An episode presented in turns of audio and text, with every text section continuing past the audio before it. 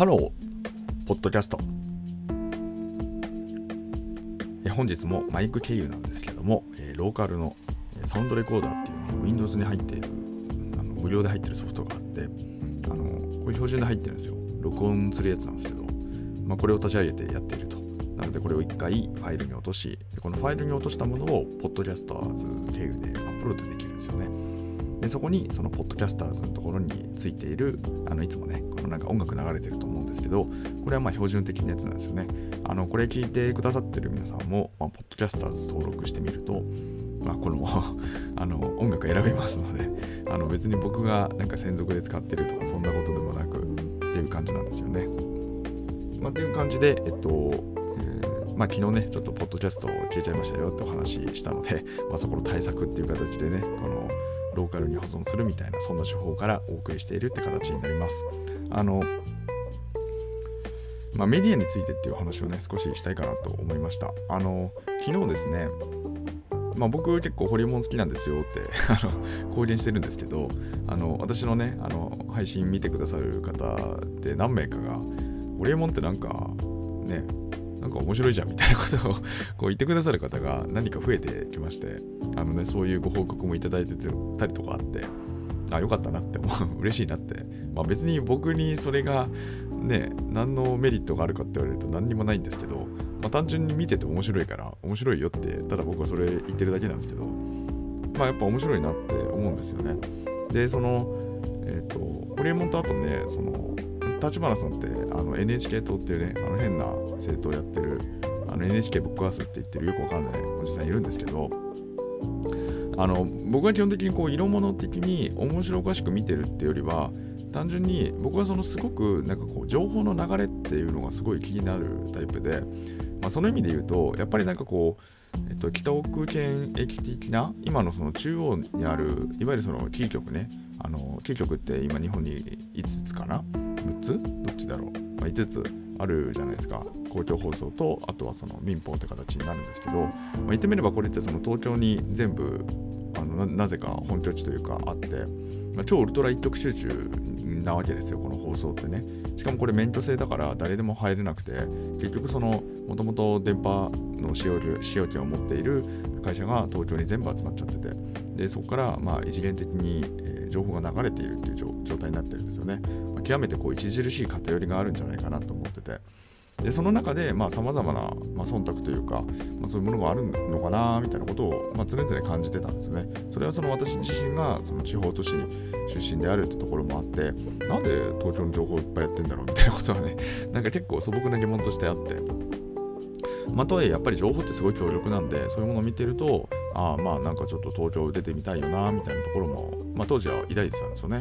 まあ、みたいな感じだったんで、まあ、やっぱりそれがなんかこう今日の結構その、えー、まあその日本の人口1億2000万人って言われますけどその関東平野に大体3、4000万人って言われるんですよね3分の1から4分の1ぐらいがもういるというところでもちろん関東平野自体も広いから日本って平地ほとんどないのでまあ、そういう意味だと、なんていうかこう、国土はクソでかいんだけど、荷重面積がね、めっちゃ小さいっていうところで、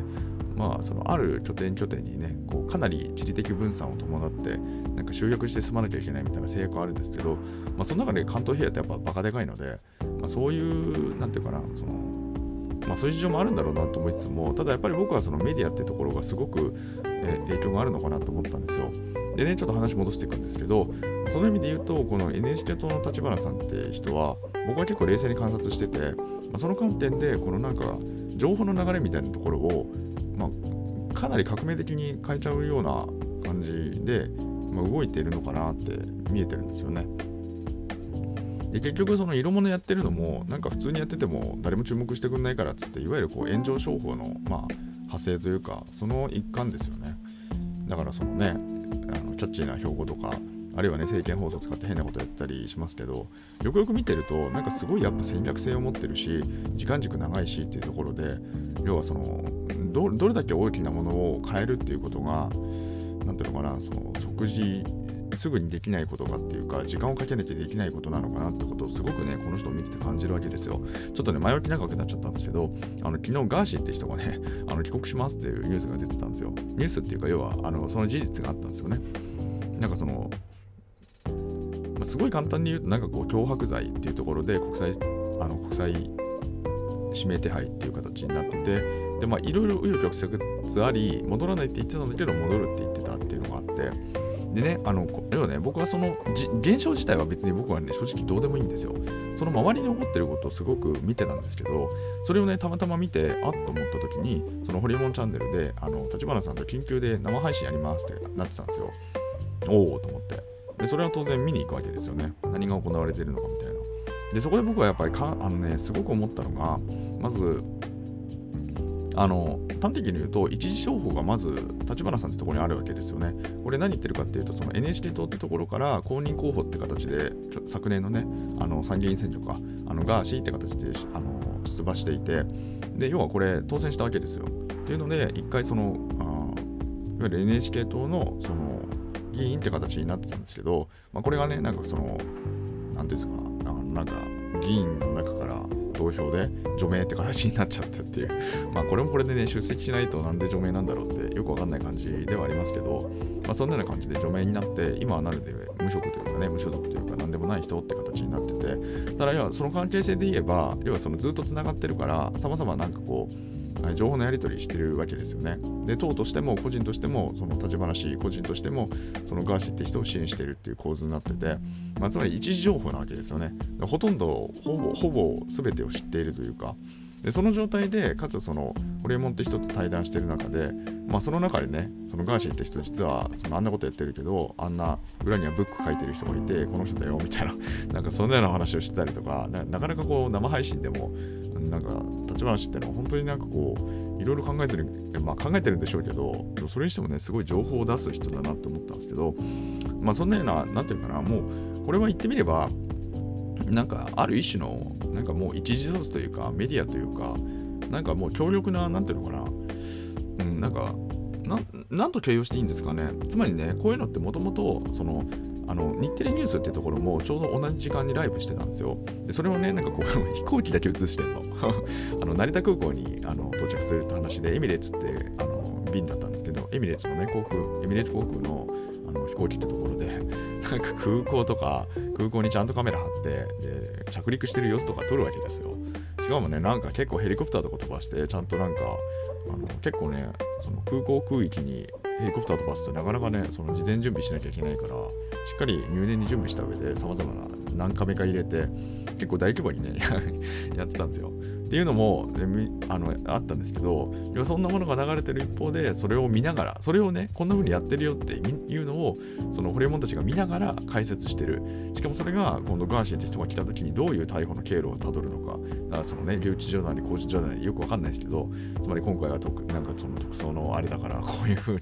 なって、で、何日以内におそらく釈放されみたいな話とかってしてて、で、これもね、結局ホリエモンって人も、なんかこう、不当な逮捕を受けたわけじゃないですか。あの老人たちに潰されちゃったですね。フジテレビたかが買収しようとしただけでなんかわかんないけどねいろいろこうまあ収監されまあしかしその収監されたからこそなんていうかこう刑務所に実際に捕まってる人だからしかも時の人だしなんかまあまるでこうガーシーっていう人とは結構境遇がなんかその違うんだけどその格論としてはねただ総論としてすごい同じだよなっていう状態になってると思うんですけど、まあ、時代の生じ的なまあ、その観点からも、要はそのつまり一時情報に一時情報に近い人と、そのなんか、なんていうんですか、その習慣された、えー、専門家というか まあわかんないですけど、まあ要はそ、なんかね、この領域に関して超ウルトラ専門性を持ってる人たちが、まあ要は、あその解説をしてるわけですよね。でこれって言ってみれば、ワイドショーと構造は変わんないんですよ。ただ、ワイドショーっていうのは結局その情報を伝達するプロ、伝達のプロなんですよね。伝達することだけに特化してるだけで中身について分かってるかって言われれば正直そんなに分かってない人たちがいっぱい出てるわけなんですよね。で言った時になんかその何ていうのかなよりなんかこうメディアっていうものがうんこれは何なんだろうなってすごく思ったわけですよ。でそこにねしかもあのなんと驚くべき 驚くべきことにそのホリエモンとその立花氏の対談に同時視聴数がいくつだったと思います？5万ですよ、5万。5万接続。しかもね、そこの裏で、その飛行機をただ映してるだけの日テレのそのやつ、でガーシーなんか出てこないんですよ。飛行機しか映してないんですよ。これ同時5万接続、こっちも。最初ね、2000接続ぐらいしかなかったんだけど、その配信の中で立ち話が気づいて、あ、こんなんやってるやんって言ったら、なんか見に行った人もいて、もちろんね、重複してる人もいるとは思うんですけど、多分ね、一時的にそっちの航空機見てる人の方が多かったんですよ、ホリエモンチャンネル見てる時も。だからおそらくね、あんまり重複してなくて、まあ、僕はね、その両画面で見てたから1カウントって数えられてたと思うんですけど、見てたっていうか単純にね、ちょっと再生していろんな様子を見てたんですけど、あともう一個やっぱり面白かったのは、そのコメントなんですけど、ライブコメント見てると、なんかもうガーシーお帰りみたいな感じばっかりなんですよね。はあと思って。だすげえな、なんていうのかな、うまく言えないんだけど、すごくなんかこう温かく迎えられてるような感じの人たちが割といて、うん、なんかまあ、いろいろね、これもねじ曲がっててね、面白いなと思ったんですけど、しかもね、これがね、なんかそのワイドショー全部テレビの方でもどうやらやってたって話と、加えて、なんかそのアベマ t v の方でもね、なんかいろいろやってて、ただやっぱりその、ね、テレビとか、あの、そのアベマみたいなところっていうのは、ちょっと僕そっちまだ確認してないんですけど、どうやら結構、うん、まあ割と変更してるというか、変更してる感じ。つまりなんかその、位置情報に近い人たちが話してることの方が、まあ、限りなく何か正しそうな感じするんですけど、やっぱなんかこう、憶測で物を言う人たちが、まあ、後を絶たないというか、まあ、例えばなんかこう、ひろゆきみたいな変な人いますけど、あの人もなんかこう、入管法に違反し、ね、違反してるんじゃないかみたいなこと言ってたけど、あれ実態としてはね、ちゃんとその、日本大使館から、まあ、うんぬんって形で正式ルートで帰ってきてるって話だから、パスポート持ってるうんぬんとか、どうでもいいんだけど、まあ、つまりそんなレベル、そんなレベルですらも、やっぱりこう、情報が錯綜してる中で、まあみんなね、いかにこう好き好き勝手なこと言ってるかっていうのは、まあよくわかるわけなんですけど、まあそれも含めて、なんていうかな、このメディアの形っていうか、うん、だからそのね、そのチャンネルとして少ない、民放としてそのチャンネルは5曲しかない、まあ、NHK も加えればね、公共放送を加えれば6曲しかないけど、同時時間帯的にはなので6チャンネルぐらいしかないわけですよね。まあ、そんな限られたところのパイの中で、まあ、その誰かね、その恣意的に選ばれた人たちがいて、でもそこにいるのは果たして専門家かって言われるとそうじゃないみたいな人たちがいっぱいいるって中に、なんかこう YouTube みたいなところに、まあ、いや、パコッと、なんていうかな、本当の専門家みたいな人、本当の専門家って何やった話なんですけど、まあ、みたいな人が現れて、まあ、そんな風にお話をしているところの方が、まあ、よっぽどなんていうかこう真実に近いような状態になってるって話なんですよね。でね、これ続きがあって夜に、夜に、だからその、弁護士って接見できるので、なんかこう接見してきたね、その専任の弁護士、昔、なんか最近ずっとついているあの高橋弁護士って人がいるみたいなんですけど、でこの人がね、なんとその YouTube ライブやって、その夜にそのガーシーと接見した後に。でね、なんかその、だから、そのなんかいろいろ言われてることがあるんだけど、で、正直ね、その弁護士ってやっぱりその、なんていうかな、その喋っちゃうと、いろいろその、なんだろう、その、あの、裁判上やっぱりこう不利になったりとか、なんかやっぱりそのリスク管理って非常にあの厳密になるならざるを得ないっていうところがあるみたいなんですよね。まあ、だからね、そのなんか後半中とかにいろいろ情報を出さないとか、いろいろあると思うんですけど、情報をね、あえて隠していくとか。ただそれも、なんかそのガーシーって人と話した結果、やっぱりなんかこう、ちょっとね、YouTube でね、発信しながらやりましょうみたいな話もしたのか、あその、なんていうか、その、巷に溢れているね、いわゆるそのワイドショー的な人たちがやってるところで、誤って、明らかに誤ってるものは、もうその場で弁護士、つまり弁護士って超ウルトラ一時情報じゃないですか。でメディアが話してることってそういうなんかなんだ警察発表とか検察発表とかまあそっちもそっちである意味あれですけどただまあなんかなんかこう情報ねじ曲げて発信してる人たちじゃなくてマジでなんていうかこうなんていうの？本当の当事者じゃないですか 超ウルトラ当事者がなんていうかこうライライブっていう形でやってしかもね面ね面前皆さんの前に出てくるわけだからまあ、そこでね、なんか質問とかもあったり、まあ、つまりなんかそのライブだから、なんかこう変なこと言えないじゃないですか。でもそれも含めてちゃんと説明して15分ぐらいの簡潔で説明した形になっててで今日はねこれで終わります。で明らかに間違ったことがあったあったらまたこうやって出てきます。みたいな感じであのいなくなっていくわけなんですけどやっぱりなんかこうメディアってね何でしょうね本当にね。そうだからその立ち話あ、うん、そうだからそのごめんなさいね、ちょっと話長くなっちゃうんだけど、だからその、立ち話って何がすごいかっていうと、なので、この流れって何で来てるのかっていうと、やっぱりなんかこう、あれですよ、ジャニーズのね、まさにその、えー、性的搾取問題、その、ジャニー喜多川さん、あのジャニーズを作った人が、ね、少年に、まあ、いかがわしいこといっぱいやってたよね、もう数千件ぐらい、まあ、いかがわしいことやってたよねみたいな話があって、まあ、それのね、情報を引き出したって話もあるんですけど、結局そこでなんかこう、テレビっていうのは結局忖度してて、何も情報を伝えるものは伝えてない。つまり彼らが選ぶものが正義であって、でもその選ばれたものっていうのが、選ばれたものみたいな感じで、ちゃんと認識してる人ってそんなにいなくて、なんかこうなんか神が放送しましたみたいな。あるいはなんかこうテレビが言ってることは正しいんだみたいな人もやっぱりこんな時代になっても未だになんかいるような気がしてて。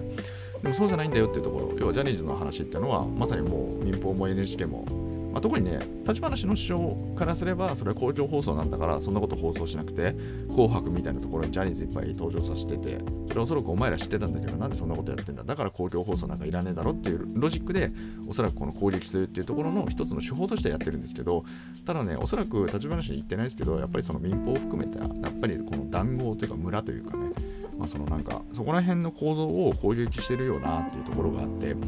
でここの伏線があってこれがね要はそのガーシーって人がその対談そのカウアンって人がいるんですけどそのジャニーズジュニアの人この人にもともと違う目的で接触したんだけどなんかその場でノリでねそのこのジャニーズの、えー、性的搾取の問題を引き出してしまったって話でそこからその BBC で BBC 取り上げたことによってこれはムーブメントが来たって話で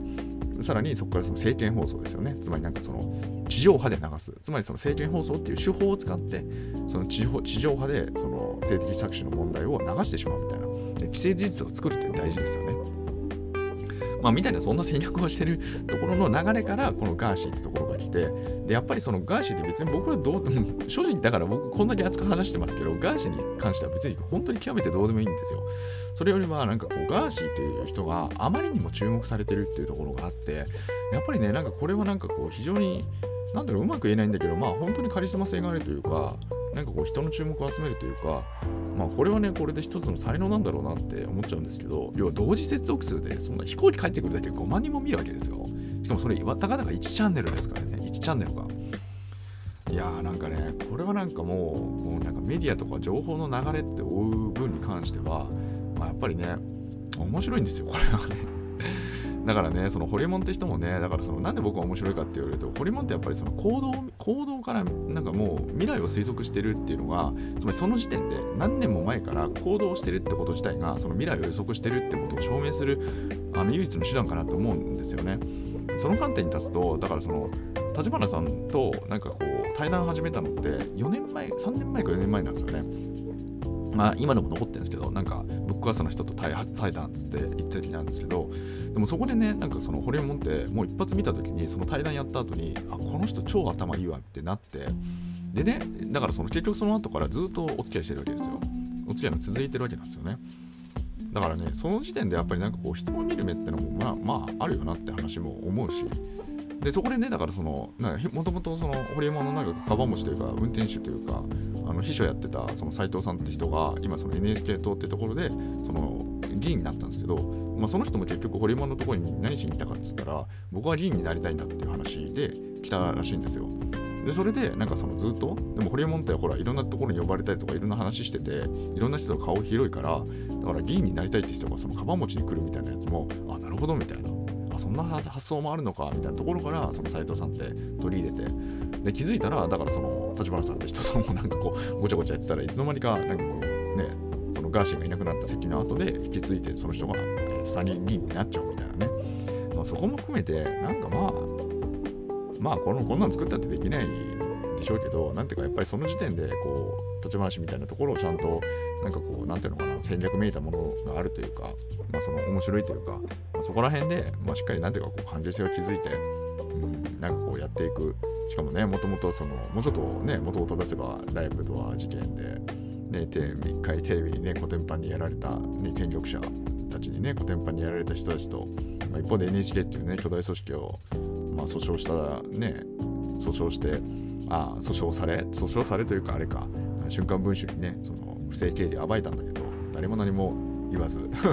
ま闇に葬られた人みたいなね、まあ、ある意味でこうすごい境遇が似てんだろうなと思うんですけどそのメディアにねやられた人って意味だと、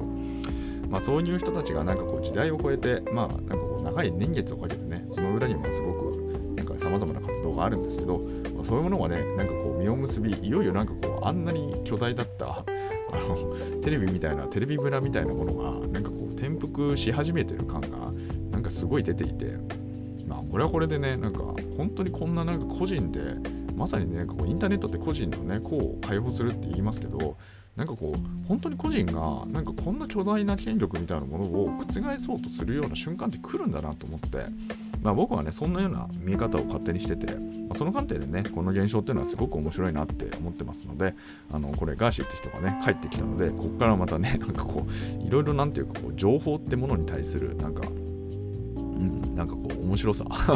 みたいなものがまた加速していくんじゃないかなっていう今日はねちょっと長い長いこんなお話をさせていただきました、えー、このチャンネルでは明日がちょっと楽しくなる IT というコンセプトで IT っていうのは私が極快拡大解釈した IT を届けし皆様の明日がちょっとでも楽しくなればというそういうチャンネルになっておりますまあなかなか喋っちゃったんですが、えっ、ー、と、まあ総じてホリエモンはあ面白いですっていうところでね、あの、本日のお話はおしまいさせていただきたいかなというふうに思います。えー、それでは皆様とまたお会いできる日を楽しみにしております。Have a nice day!